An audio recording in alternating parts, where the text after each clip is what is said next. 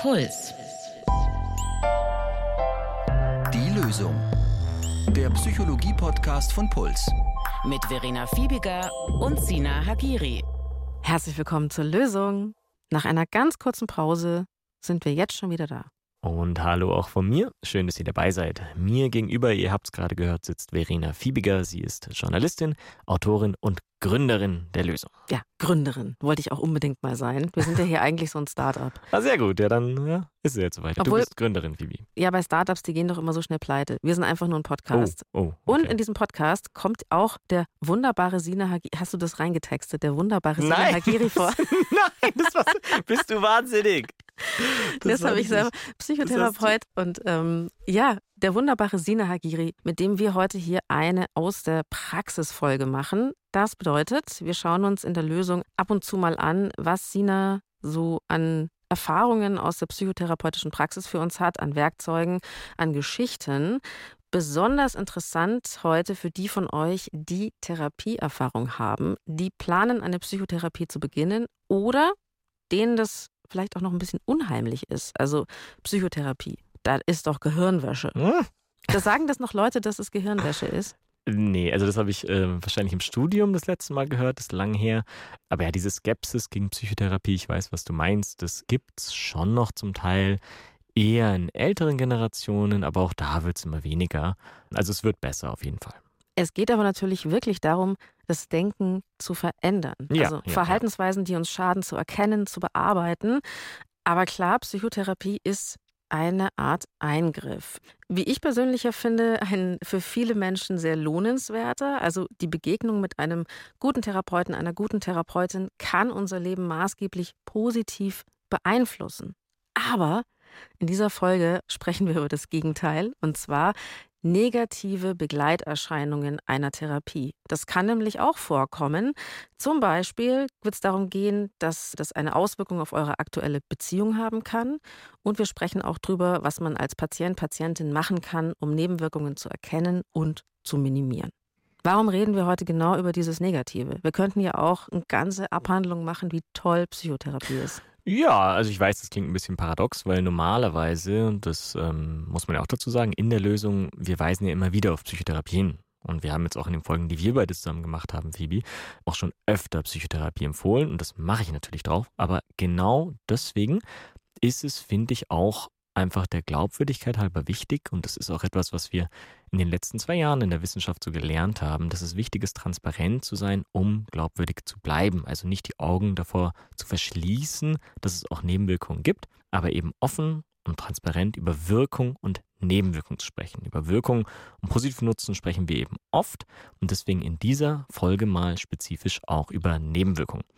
Ähm, es ist außerdem auch ein bisschen so, dass die Wirkung von Psychotherapie seit Jahrzehnten sehr, sehr gut beforscht ist eigentlich und dass die Nebenwirkungen aber eher etwas zu wenig beforscht sind. Da müsste eigentlich noch mehr passieren und unser Berufsstand, wir als Psychologen, Psychotherapeuten in der Praxis und in der Forschung, da eigentlich noch ein bisschen mehr hinschauen müssten. Doch deswegen dachte ich, es ist eine gute Gelegenheit, mal eine eigene Folge dazu zu machen. Was ist denn eine Nebenwirkung und was ist ein Behandlungsfehler? Also, dass wir da nicht durcheinander kommen. Mhm. Kannst du uns jetzt hier nochmal erzählen, wo ist der Unterschied? Ein Behandlungsfehler, um jetzt ein konkretes Beispiel zu nennen, ist, wenn der Psychotherapeut oder die Psychotherapeutin versäumt, den Konsiliarbericht einzuholen. Also in den ersten Stunden kann man ja einfach so zur Psychotherapie gehen und dann für die Behandlung danach braucht man auch keine Überweisung. Das muss kein Arzt verordnen oder so. Aber der Psychotherapeut, die Psychotherapeutin muss den Patienten, die Patientin darum bitten, den Konsiliarbericht einzuholen, wo also ein Arzt auch auf den Patienten und die Patientin schaut und schaut, gibt es körperliche Ursachen für die Erkrankung? Gibt es körperliche Ursachen, die vielleicht auch die Behandlung verändern, dass man während der Behandlung darauf achten muss. Wenn ich jetzt jemanden habe mit ähm, kardiologischen Problemen, mit äh, einem hohen Herzinfarktrisiko, dann kann ich die Behandlung von einer Angststörung anders machen, nur als bei einer ansonsten gesunden Person. Und sowas eben nicht zu beachten und den Konsiliarbericht nicht einzuholen, das wäre ein Behandlungsfehler. Und das heißt jetzt da im konkreten Beispiel, auf was würdest du achten? Ah ja, genau. Also bei einer Behandlung von einer Angststörung macht man zum Beispiel Expositionen, ja, also dass man in die Angst hineingeht und die Angst erlebt. Und da kann eben auch der Puls zum Beispiel sehr hoch gehen. Und es kann für den Kreislauf belastend sein. Und wenn da jemand mit einem hohen Herzinfarktrisiko ist und kardiologischen Problemen, kann ich das zum Beispiel nicht machen oder einfach nur ganz anders machen. Den kann ich jetzt nicht in den Hochpulsbereich bringen während der Behandlung. Und sowas muss ich auf dem Schirm haben. Wenn ich das nicht tue und versäume, das einzuholen, diesen Konsiliarbericht, dann ist es ein Behandlungsfehler von mir und hat auch haftungsrechtliche Folgen.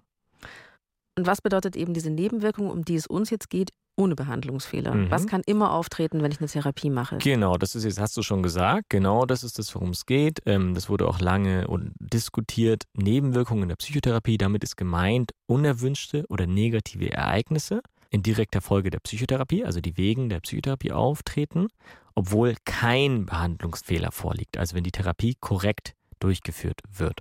Dann lass uns das jetzt mal genauer anschauen.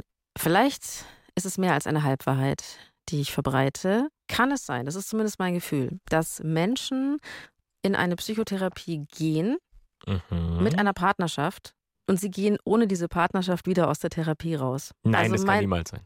Bitte?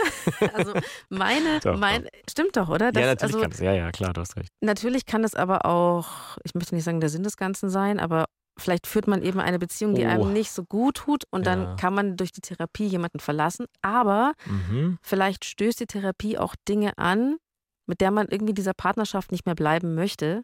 Mhm. Aber an sich ist die mhm. Partnerschaft okay. Okay, also ja, genau, Phoebe. Also du hast mehrere unterschiedliche Optionen angesprochen, die alle stimmen. Also du hattest quasi mit allem, was du gesagt hast, schon recht. Ich yes. ordne es nochmal ein. Also natürlich kann das vorkommen, dass eine Beziehung während der Psychotherapie endet. Es ist während einer Psychotherapie ja häufig so, dass man eigenes Verhalten verändert. Und wenn zwei Leute sich gefunden haben und ein bestimmtes Verhalten gewohnt sind und eine Person ändert dieses Verhalten dann plötzlich, kann sein, dass die Beziehung nicht mehr zusammenpasst. Das ist aber nicht, also in den allermeisten Fällen nicht der Sinn der Psychotherapie. Also wenn ich da an einen Patienten von mir denke, der wegen einer Essstörung zu mir gekommen ist, der ist nicht in die Therapie gekommen, hat gemeint, ich möchte mich trennen.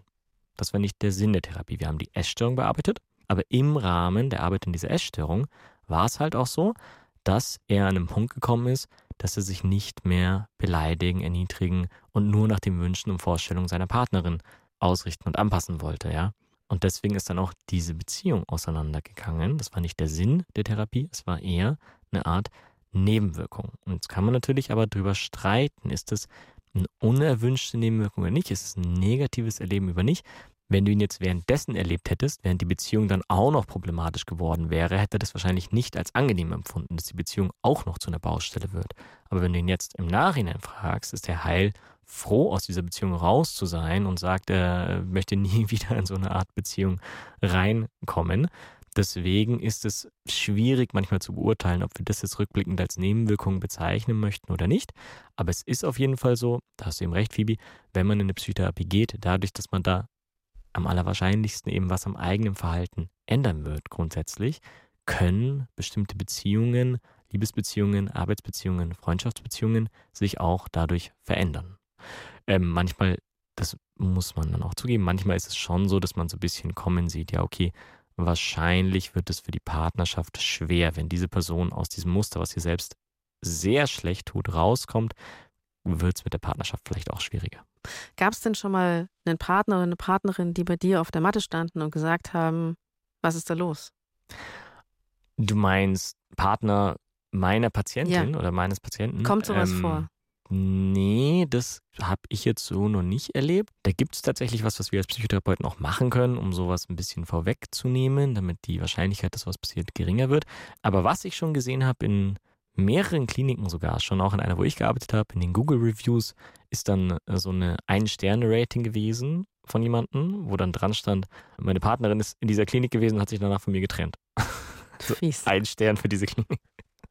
Dann auch nicht. Ich meine, ich kenne die Geschichte dahinter nicht, aber ja, keine Ahnung, ob das für diese Partnerin selber, die in der Klinik gewesen ist, ob das eine tragische Trennung oder vielleicht eine notwendige gewesen ist. Aber ja, man sieht schon, es kommt vor und wird dann auch manchmal auf die Therapie so projiziert. Ja, das wollen wir natürlich nicht. Also, dass jetzt Therapie generell Partnerschaften bedroht. Nee, es gibt also ja auch sowas wie Paartherapie, äh, die ja, daran nicht arbeitet. Nur, nicht nur die Paartherapie, sondern auch die Einzeltherapie, wie wir das, das müssen wir vielleicht sehr gut, dass du sagst, ganz klar sagen, in den aller, allermeisten Fällen ist die Einzeltherapie sehr förderlich für Beziehungen. wie man tickt, was einem unter die Haut geht, warum es einem unter die Haut geht, warum man sich schwer tut mit Dingen und das jemand anders erklären zu können und verständlich zu machen, anstatt was gegen die Wand zu schmeißen, ist sehr förderlich für Beziehungen. In der Nebenwirkungssendung ein Plädoyer für Therapie. Man übt in der Therapie über Emotionen zu sprechen. Yep. Ich habe eine weitere Vermutung, was Nebenwirkungen betrifft. Mhm. Es geht einem erstmal schlechter. Also so eine Therapiesitzung ist kein Kaffeekränzchen Mhm. unter Freunden und Freundinnen. Also es sollte, Nee, hoffentlich nicht. ich glaube schon, dass die Katharsis vorgesehen ist.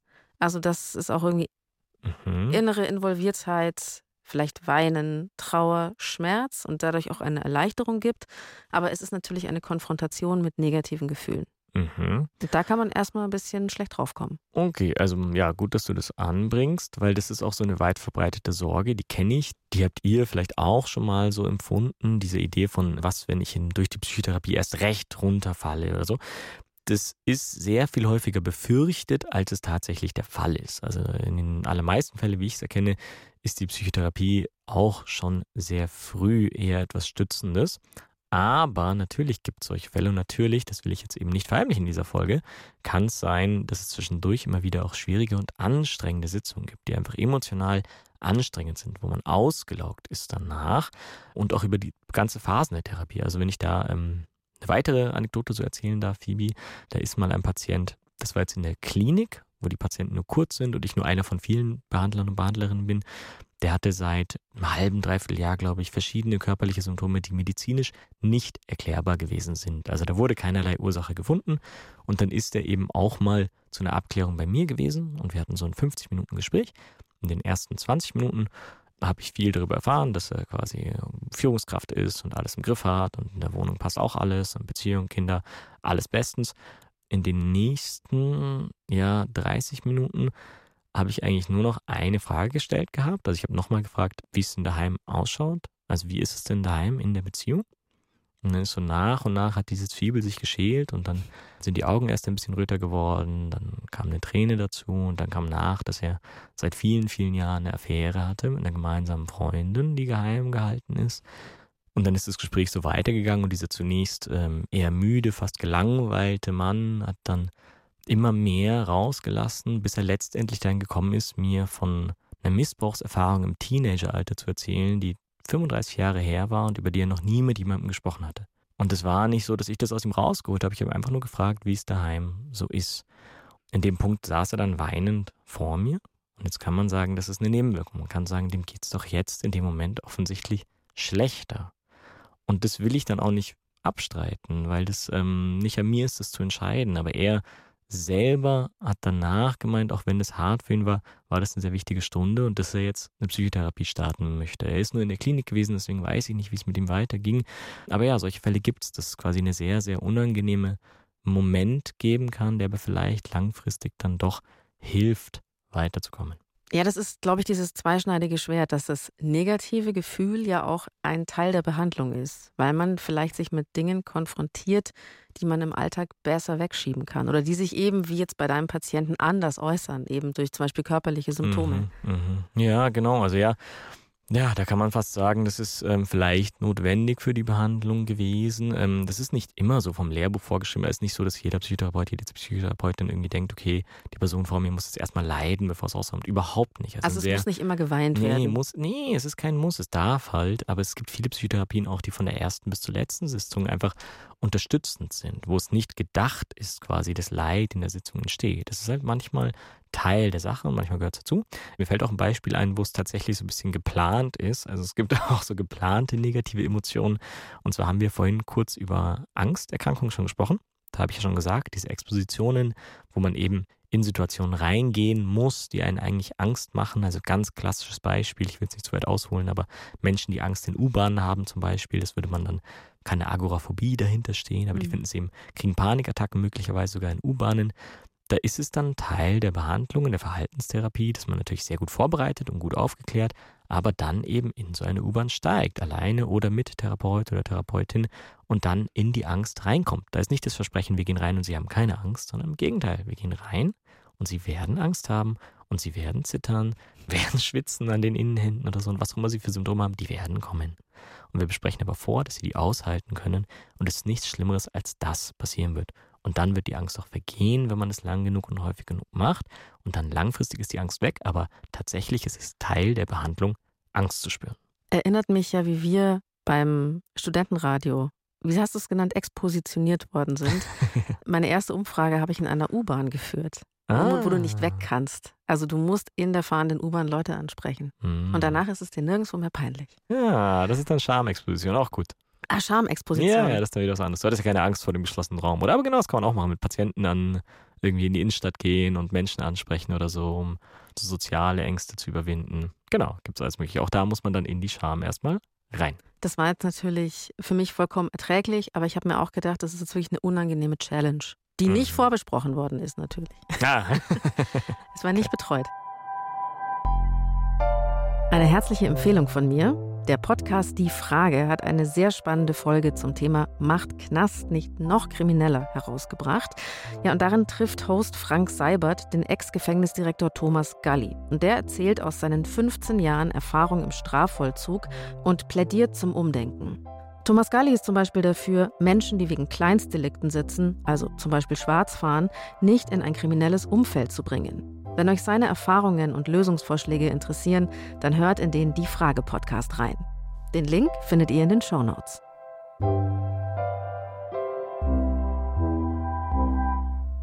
Jetzt hatten wir als Nebenwirkungen eben schon den Einfluss von Therapie auf bestehende Beziehungen mhm. und auf unsere Emotionen. Und wir können eben auch wirklich durch Therapiesitzungen, durch Therapie negative Emotionen empfinden, die wir vielleicht sonst nicht zulassen, nicht empfinden, wie auch immer, weil wir uns damit befassen. Eine Sache noch, wo ich glaube, das müssen wir unter Nebenwirkungen besprechen. Mhm. Die Angst, ohne Therapeut, Therapeutin nicht mehr klarzukommen. Ah. Das kennen vielleicht Menschen von euch, die mehrere Jahre in Therapie gegangen sind. Dieses Ich will eigentlich gar nicht mehr ohne. Es ist natürlich was Wunderbares, auf eine Art auch, wenn man regelmäßig mit jemandem, den man dann irgendwie in Anführungsstrichen kennt, also mhm. zu dem man eine Art Vertrauen hat, zu gehen und die eigenen Probleme zu besprechen, regelmäßig. Und man gewöhnt sich ja auch dran, dass vielleicht diese negativen Emotionen oder was auch immer dort ihren Raum haben. So, da kann ich das mal aufmachen, die Tür. Gibt es sowas wie Psychotherapieabhängigkeit? Also als Diagnose nicht, aber diesen Begriff, ich weiß, was du meinst. Und das ist auch durchaus etwas, was vorkommen kann. Auch das wieder sehr viel seltener, als die Leute manchmal befürchten. Bei den allermeisten Menschen ist es so, dass sie irgendwann, wenn sie mit der Arbeit durch sind, dann schon auch froh sind, diesen wöchentlichen Termin nicht mehr im Kalender stehen zu haben, so, ne?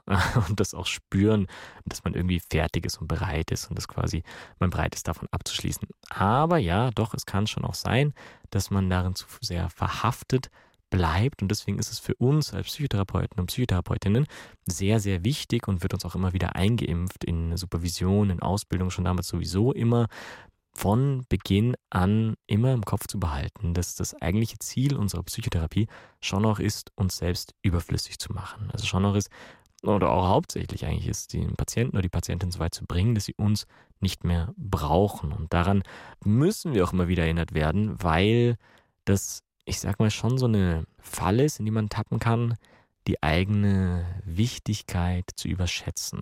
Da muss ich auch an einen Supervisor von mir denken. Also während meiner Psychotherapieausbildung hatten wir mehrere Supervisoren. Das sind erfahrene, ältere Psychotherapeuten, die auch eine eigene Ausbildung dazu haben, uns quasi zu coachen. Also dem mussten wir unsere Fälle erzählen und was wir dazu denken, was wir vorhaben, etc. Und die haben uns dann geholfen. Und dieser spezielle Supervisor, das war so so ein sich selbst überfordernder Psychotherapeut, der unendlich Stunden pro Woche gemacht hat, der immer nur die schwersten Patienten genommen hat von allen anderen Psychotherapeuten, die schon voll gewesen sind, der am Wochenende noch Seminare gegeben hat und dann eben Supervisionen gemacht hat und so. Also ein psychotherapeutischer Workaholic. Absolut, absolut. Aber sehr, sehr netter und sehr, sehr kompetenter Mensch. Der hat dann, während ich noch bei ihm in Supervision gewesen bin, in dem Zeitraum kardiologische Probleme bekommen und ist dann mal zwei Monate ausgefallen.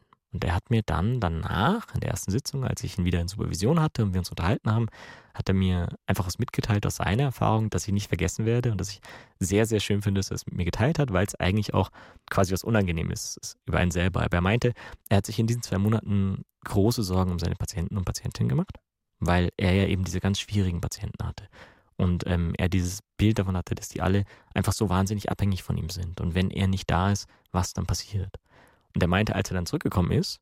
Waren die sich, alle noch da? Da hat er sich gewundert, dass die alle noch da sind. also, dass es die alle noch gibt. und hat quasi auch, das finde ich auch so offen und ehrlich und so schön reflektiert, hat gemeint, er war fast auf eine gewisse Art beleidigt. Es hat ihn fast getroffen, dass sie alle auch ohne ihn konnten. Und es ist aber eine sehr wichtige Lektion, sich da nicht zu wichtig zu nehmen und schon noch zu wissen, wir sind etwas, was da temporär mit dabei ist und dann auch schon wieder abgelöst gehört. Wo man auch sieht, dass jetzt ein Psychotherapeut eine Psychotherapeutin einfach ja ganz normale Menschen sind, die auch in diese Fallen tappen können, Ja. die eben wahnsinnig viel arbeiten, vielleicht sogar auch im Burnout gefährdet sein und sich zu denken, ich bin aber total wichtig. Und das ist natürlich wie jetzt, weiß ich nicht, jetzt fallen natürlich Pflegeberufe ein etc., wo Menschen Mhm. sehr viel von sich geben. Aber das ist, glaube ich, in allen Berufen so, dass es da so Typen gibt. Und ich kenne tatsächlich auch jemanden, der zu mir mal gesagt hat, so ich habe Angst, den Absprung nicht zu schaffen. Also ich werde therapieren, bis ich 100 bin. Weil ich kann nicht Mm. aufhören. Okay, dann aber lieber die Person wechseln und nicht bis 100 dieselben Personen weiter therapieren. Vielleicht hier für alle auch eine wichtige Sachinformation, wenn man sich Mhm. zum Beispiel in der Psychotherapie befindet und drüber nachdenkt, ja, wann wird es denn enden? Werde ich Mhm. es jemals schaffen? Mhm. Was gibt es denn da überhaupt für Tools, jetzt auch Seiten der Therapeuten? Was Ja, machen ja. die, um einen eben aus der Therapie langsam wieder Ja, ja, rauszuschubsen? nee, auf jeden Fall. Also genau, auf jeden Fall drüber sprechen mit Therapeuten und Therapeutinnen. Da ist auf unserer Seite schon einiges, was wir tun können, um diesen Prozess auch zu erleichtern und zu verbessern. Zum Beispiel ist ganz klassisch einfach die Sitzungsfrequenz niedriger wird, also dass man sich halt nicht mehr wöchentlich trifft, sondern seltener. Und dann ist es halt eine Art Übergang, die gestaltet wird. Und auch noch andere Sachen in der Therapie, quasi wie die Sitzungen gestaltet werden, dass man die Verantwortung mehr und mehr den Patienten und Patientinnen übergibt, so dass sie einen dann halt irgendwann nicht mehr brauchen. Dieser selbe Supervisor, von dem ich gerade erzählt habe, der hat zum Beispiel immer gesagt, dass er den Leuten gegen Ende mehr und mehr einfach gefragt hat, was denken sie denn, was ich jetzt dazu sagen würde? Um das nicht mehr selber zu tun, um denen quasi mehr und mehr diese Außenperspektive, die halt hilfreich ist, selbst auch zu ermöglichen, dass sie gar nicht eine äußere Person brauchen für die Außenperspektive, sondern die alleine schon hinkriegen können. Wo wir nochmal einen kleinen positiven Effekt von Therapie heimlich einstreuen können. Man hat lange die Stimme des Therapeuten, der Therapeutin im Kopf. Mhm. Irgendwann wird man selbst diese Stimme. Genau, man übernimmt diese Stimme und es wird dann die eigene. Jetzt denken natürlich alle, jede Psychotherapie hat Nebenwirkungen. Ist es so? Ist es bei 20 Prozent so? Gibt es eine Zahl? Ja, das ist beforscht. Das ist, wie gesagt, bei den Nebenwirkungen selber nicht so gut beforscht, wie man sich wünschen würde. Aber man weiß auch aus der Therapieforschung, wenn man Personen vergleicht, die auf eine Warteliste leider warten müssen und Personen, die eine Psychotherapie bekommen haben. Also sechs von zehn Leuten mit der Psychotherapie geht es sehr viel besser als denen ohne. Bei zwei bis drei Leuten ist es bisschen unklar. Denen geht es wahrscheinlich besser, aber jetzt nicht deutlich besser als denen ohne Psychotherapie. Und eine von zehn Personen, das ist so die Daumenregel, die über viele, viele Studien hinweg so festgelegt worden ist, da sind diese Nebenwirkungen nicht nur so gering, dass man sagt, ja, okay, das ist Teil des Therapieprozesses und das passt, sondern wo man bei einer von zehn Personen schon auch sagen kann, okay, das sind größere, schwerwiegendere Nebenwirkungen und der Person geht es jetzt tatsächlich nicht besser, sondern die Nebenwirkungen überwiegen eigentlich. Erstaunlich. Mhm. Dachte ich nämlich nicht. Wusste ich nicht. Das ist, Ist gar nicht gibt. so wenig. Eine von zehn. Ja. die ja, ja, auch mehr, haben. als man sich wünschen würde. Also natürlich würde ich mir wünschen, dass es noch weniger sind, aber dafür müssen diese Nebenwirkungen eben noch besser erforscht werden, wissenschaftlich betrachtet werden, damit man noch besser weiß, was kann man tun, um die Auftrittswahrscheinlichkeit zu minimieren. Das ist eigentlich schon meine nächste Frage, Sina. Also Mhm. diese Nebenwirkungen sind bekannt. Wie kann man sie denn verhindern? Was gibt es denn bis jetzt Mhm. schon?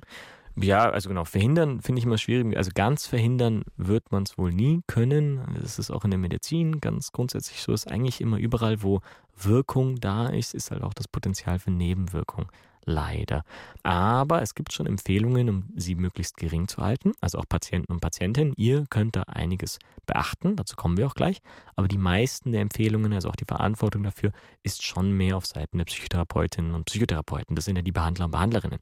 Und was man da machen kann, worauf die da achten können, worauf wir da achten können, ist zum Beispiel die Patienten aufzuklären über die geplante Behandlung. Also Patienten und Patientinnen nicht im Dunkeln lassen und ähm, irgendwie sich selbst seine Gedanken machen und Interventionen machen, ohne die zu erklären oder wo man meint, okay, die Patienten würden das jetzt nicht verstehen und deswegen mache ich es jetzt einfach, sondern transparent arbeiten. Warum machen wir das und was ist das Ziel bei dieser Psychotherapie? Wo möchten wir hin Das und was? Ja? Das finde ich einen interessanten Punkt, weil ich Mhm. nämlich lange Zeit dachte, das ist Teil des Ganzen. Dass man überhaupt nicht weiß, was eigentlich gemacht Ja, wird. das Dass man da nur leider- so ja. sitzt wie so ein Ochs am Berg und irgendwie behandelt wird oder man halt so redet. Ja, das ist diese mystifizierte Vorstellung von Psychotherapie, wie sie vielleicht früher auch mal gewesen ist, aber wovon sie weggeht. Mhm. Psychotherapie ist einfach mehr und mehr passiert auf Augenhöhe, passiert, ähm, also weil es geht auf Augenhöhe, natürlich ist man auf unterschiedlichen, also Patient ist mal Experte über sein eigenes Leben, ich bin dann Experte für die Methoden.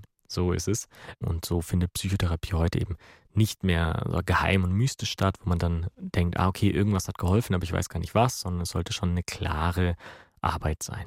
Supervision ist wahrscheinlich auch mega wichtig. Also Oh, halt, was ja. du schon angesprochen hast, sich besprechen mit anderen, nicht zu viel im einsamen Kämmerlein sitzen. Genau, also die eigene Arbeit immer bereit sein, kritisch zu reflektieren, durch Supervision zum Beispiel. Es gibt auch Intervision, da ist man dann mit anderen Therapeutinnen und Therapeuten auf Augenhöhe quasi nicht jemand, der dich ausbildet, sondern andere, die auch in der Praxis sind und jetzt Ah. hilft sich gegenseitig, das ist dann Intervision. Mhm. Man hat aber auch sowieso auch eine Fortbildungspflicht, das ist auch sehr, sehr wichtig und auch gut so. Ist schon auch so, dass man auf die eigene Lebensführung auch achten sollte, weil man schon auch weiß, dass überforderte Psychotherapeuten und Psychotherapeutinnen ähm, leider auch für die Patienten und Patientinnen nicht mehr ganz so gut da sein können, wie sie es eigentlich sollten. Also ich kann nur sagen, ich führe ja manchmal Interviews hier Mhm. und spreche mit Leuten eine Stunde oder länger über ihr spezifisches Problem. Und ich merke jedes Mal danach, wow, wenn das wirklich der Beruf wäre, den ich jeden Tag, also mehrere Stunden machen würde, Mhm. das muss man sich schon einteilen. Wie viel Ja. schaffe ich und wann wird mir das zu viel? Weil es Mhm. ist einerseits, also ich finde es mega interessant, spannend. Ich habe auch das Gefühl, ich schwing da sehr schnell mit und ich begebe mich auch so in so eine Geschichte rein. Aber es ist auch ähm, sehr fordernd, emotional. Ja, und deswegen, also ich finde, es hilft dann eben auch, an diese Fürsorgepflicht zu erinnern. Also sowohl für einen selbst, aber eben auch für Patienten und Patientinnen. Also mir hilft es, das immer noch zusätzlich auch noch mit reinzunehmen. Dass es einfach für die Arbeit auch besser ist. Du hast, glaube ich, mal zu mir ganz am Anfang, als wir uns kennenlernten, gesagt, dass man schauen muss, dass man die richtige Menge an Menschen therapiert, oder Mhm. damit man nicht zynisch wird. Witzig, dass du daran denkst. Also das ist ein so Da denke Warnsignal. ich jeden Tag dran. Nee. Okay.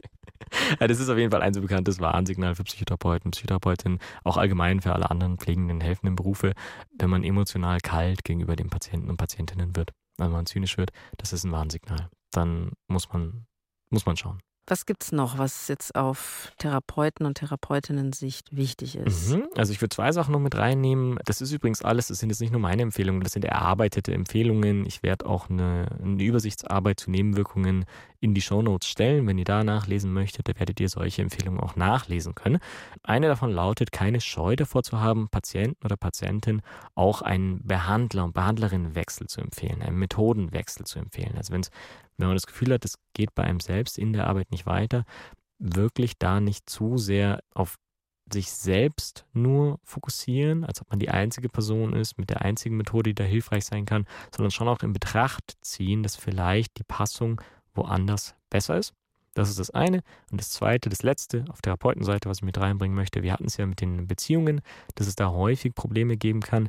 Und da lautet einfach eine Empfehlung, dem Partner oder die Partnerin frühzeitig im Prozess zu einem Angehörigengespräch mit in die Therapie reinzubringen. Das kann ganz, ganz viel Positives bewirken, also für alle Beteiligten, für einen selbst ein besseres Bild von der Situation hat, für die behandelnde Person, dass die Person quasi auch mal nicht nur ihre eigenen Informationen in die Therapie bringt, sondern dass man auch eine Außenansicht auf sie hat. Also das ist Ah, quasi auch von Vorteil, also für die behandelte Person, dass da noch mehr Informationen über sie mit im Raum in der Therapie sind und für den Partner oder die Partnerin, also die Angehörigen, das hilft meistens so eine gewisse Skepsis abzubauen, dass sie quasi sehen, okay, da sitzt eine professionell arbeitende Person und die hat nichts anderes im Sinne, als meinem Partner oder meiner Partnerin zu helfen. das finde ich interessant, weil das auch wieder zu diesem Aufbrechen dieser Blackbox-Psychotherapie führt. Ja. Also, dass das möglich ist, dass das. Genau, Dass ja, das das sinnvoll sein Ja, ja. kann. Das ist absolut möglich und empfohlen sogar. Es ist ja so, dass uns auch Profis hören, sage ich jetzt mal. Also Psychotherapeuten und Psychotherapeutinnen, vielleicht weil Ich versuche es ja zu ignorieren, weil es mir Druck aufbaut, aber ich habe ganz nette Zuschriften schon bekommen von einigen. Das hat mir, das war mir sehr nett. Herzlichen Gruß an euch Mhm, an dieser Grüße Stelle. Gehen raus. Danke. Die meisten unserer Hörer und Hörerinnen sind aber wahrscheinlich eher auf der Couch als davor. Oder Mhm. sind mehr so an der Sicht noch interessiert, was kann ich als Patient, Patientin beachten. Oder Mhm. einfach nur interessiert, was in einer Therapie passiert. Ja, Ich glaube genau. nicht, dass alle gehen. Auch an dieser Stelle nochmal den Hinweis, nicht jeder Mensch braucht eine Therapie. Das Nee. wollen wir nicht sagen. Nee, wenn wir den Hinweis schon bringen, dann muss ich auch noch den Hinweis bringen, wenn ihr euch unsicher seid. Auch dafür ist das Gespräch mit Psychotherapeuten da, das abzuklären. Also man muss nicht selber wissen, muss ich behandelt werden oder nicht. Sondern wenn man unsicher ist, geht man zu einem Erstgespräch und kann das da gemeinsam abklären. Sorry, Phoebe, zurück zum Thema. Wir wollen heutzutage mit möglichst mündigen und aufgeklärten Personen arbeiten. Und davon profitieren alle, davon profitieren wir auch als Therapeuten, Therapeutinnen und Behandler. Also in Bezug auf die Nebenwirkungen jetzt, da heißen die Empfehlungen an euch, wenn ihr in der Psychotherapie seid oder hingehen möchtet, ihr könnt nach Aufklärung fragen. Also ruhig auch nochmal zwischendurch gerne mal fragen, wozu genau machen wir das jetzt gerade? Warum hilft es mir, das jetzt zu tun? Einfach nur, um das verstehen zu können. Das kann den Effekt oder sollte den Effekt, dass es hilft, verstärken. Also worauf arbeiten wir hin? Was ist das Ziel? Und wie unterstützt diese Methode uns dabei?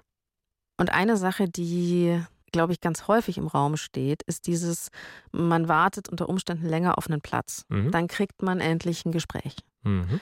Oder man ist dann nach so einem Erstgespräch endlich bei der Person, die die Therapie machen soll und denkt sich, hm, passt mir das jetzt eigentlich? Ah. Komme ich mit dem Menschen klar? Und das ist ja so, glaube ich, schwierig, dass ja auch gesagt wird, man, man darf den mhm. Behandler wechseln oder man darf quasi sagen, ich möchte eher diese Art von Therapie haben. Aber wann ist das sinnvoll? Mhm. Schwierig. Okay.